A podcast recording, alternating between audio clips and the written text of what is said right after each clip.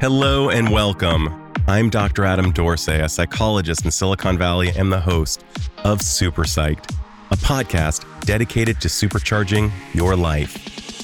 Each episode contains fun, high quality interviews with experts looking at psychology from all angles. Super Psyched is your tool to get more of what you want in your life and less of what you don't. This year marks the 35th anniversary of the Beastie Boys' first album, Licensed to Ill. In fact, it's probably about year 36, but regardless, it's been around for some time. So have the Beastie Boys, and they are one of my all time favorite groups. And yet, had someone told me back when I was a newbie listener to this band that someday they would become great teachers as I saw them, I would have laughed. I could not have imagined that they would be as profound teachers of how to live life authentically, flexibly, and keeping their relationships intact. And that's really what I want to speak about those three things their flexibility, their authenticity, and their abilities to keep their relationship so solid. Adam Horovitz also known as King Ad Rock, Mike Diamond, also known as Mike D, and of course, Adam Yauch, also known as MCA. Sadly, as many of you know, MCA died in 2012 of cancer, and the two remaining Beasties did a wonderful show simply called The Beastie Boys Story on Apple TV. Uh, it was so good that I've watched it three times, no joke it just feels great to watch these men describe their history, their evolution, and rock those three tenets of psychology that I think are so important that flexibility, that authenticity, and really focusing on relationship. You know, I remember when I first laid eyes on License to Ill, it had just come out. And it was one of those moments in music when I knew everything was about to change. And one of the things they talk about in this story is how at their very beginnings, they were just some kind of creative, self described misfit punks who created a punk band and decided to just try stuff. And so, in spite of the fact that they were in a punk band, they had the flexibility to say, you know what, let's try this rap thing. And they had really no basis for being rappers, but they went for it anyway. And it seems as though they just decided to fake it until they made it, which, as you know, in psychology is one of our axioms fake it till you make it, fake it till you become it. They definitely did that. They took themselves not so seriously. They had a, a good sense of humor. They were really inspired by some of the great comedians, tried to add levity to their lyrics. And when they created License to Ill, they were kind of goofing on the people who would become their fans when they wrote Fight for Your Right and lo and behold, the exact people that they were kind of goofing on became their biggest fans and they began to change and become like the people they were goofing on. They had lost their authenticity for a minute and they exploded. They weren't even 25 years old, but they became one of the world's biggest bands. A lot of energy, a lot of attention for some young kids, a little bit of contemplation to kind of regroup and figure out who they were and what they were about. And that was what happened when they recorded their second album, Paul's Boutique. Sadly, this was something of a flop sales wise, but it remains one of my all time favorite albums. It was authentic, it was their actual voice, it was what they were about. And it was attracting, well, people who they were trying to attract, people more who were similar to their values of creativity and just kind of, as they describe it, kind of the misfits, the punks, the artists, the sensitive ones, perhaps, who would go out and want to do something a little bit different, maybe a little bit non mainstream, a little bit weird. And that was reflected, sadly, in the sales. But somebody in the audience, I believe it was David Cross, the great comedian, referred to Paul's Boutique as being their version of Pet Sounds for those of you who know about the Beach Boys. Incredible artistic achievement. Others may even compare it to kind of like the White Album. in terms of just creativity. It was a breakthrough album.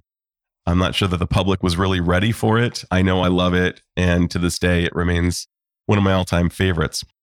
And in the midst of their having flopped and used all of their cash, they regrouped again and decided to start playing instruments on their albums and really taking things into a new direction, having absolutely no idea where things would go. But they remained friends, they remained close, they communicated well, they relied on each party to do what they were supposed to do. They leaned fairly heavily on MCA and his creativity, but Mike D and Ad Rock carried their weight more than their weight. But the funny thing about MCA is he would be coming back with these ideas about making videos about the Dalai Lama and Buddhism and women's rights. And at one point, they became super, super advocates for these causes. They became really, really into women's rights. They became into making sure that doing everything they could to help Tibetan causes. It was really quite an evolution and it was authentic.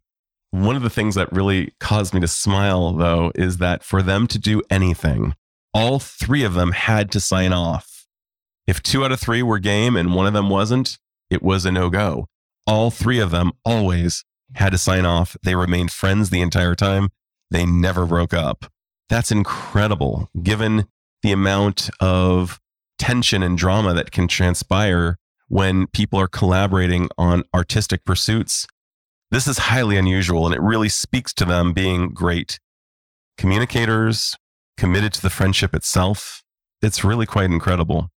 At one point, Adam Horovitz, also known as Ad Rock, was asked if he was being a bit of a hypocrite since he had been the singer of a song on their very first album called Girls. It was intended to be a joke, but it was very misogynistic in nature.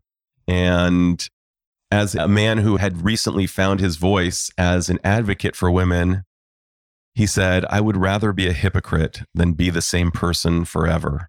That's a really profound moment. And one of the things that Mike D talked about in the show was that was when he realized that his friend was a man of true integrity. I'm going to repeat that. Adam Horovitz, King Ad Rock, said that he would rather be considered a hypocrite than be the same person forever. That's a real sign of flexibility, cognitive flexibility. One of the things that you hear me talk about a lot with my guests and even on my own when I'm on this podcast is the idea of cognitive flexibility versus cognitive rigidity. If they had been cognitively rigid, they would have just stayed the fight for your right frat party boys for the rest of their lives. But no, they evolved, they changed, and they really became more of who they truly were. They allowed for that to unfold. One of the other things that I took great delight in, and I hope that you watch this show, is that they really cared a lot about fashion and doing really just weird stuff with clothes. That was part of their aesthetic. You'll see somebody who calls himself Nathaniel Hornblower. I have reason to believe that was MCA, who was the person who was directing the videos. He pretended to be a cousin of MCA's from Switzerland. I think it's readily apparent that they're one and the same, kind of an Andy Kaufman esque adventure that they went on. And he would create these beautiful works of art with their fashion, with their sound, with their incredible sense of humor. Any of you who has seen any of their videos will know whether it's sabotage or intergalactic. I mean, these are funny, creative, and such cool videos. And this incredible coolness, this ability to genre bend and be authentic to who they were was the byproduct of just hours and hours of trying stuff out I remember seeing them in various phases thinking, oh my gosh, so this is who the Beastie Boys are now. So here I am. The year is 2022. I'm looking at these three men as being paragons of three psychological traits that I consider to be some of the highest things that a human being can aspire to that flexibility, that authenticity, and that willingness to remain in relationships just tip my hat to the Beastie Boys now and forever. Love their music, love who they are as people. And I hope that you will find their work as inspiring as I have. All right, that's the end of this episode, and I'll look forward to sharing an interview with you next week. I hope you enjoyed this solo. This is Dr. Adam Dorsey thanking you for listening to Super Psyched. If you know anyone who might like it or who might benefit from listening, share it. And if you like the episode, please hit subscribe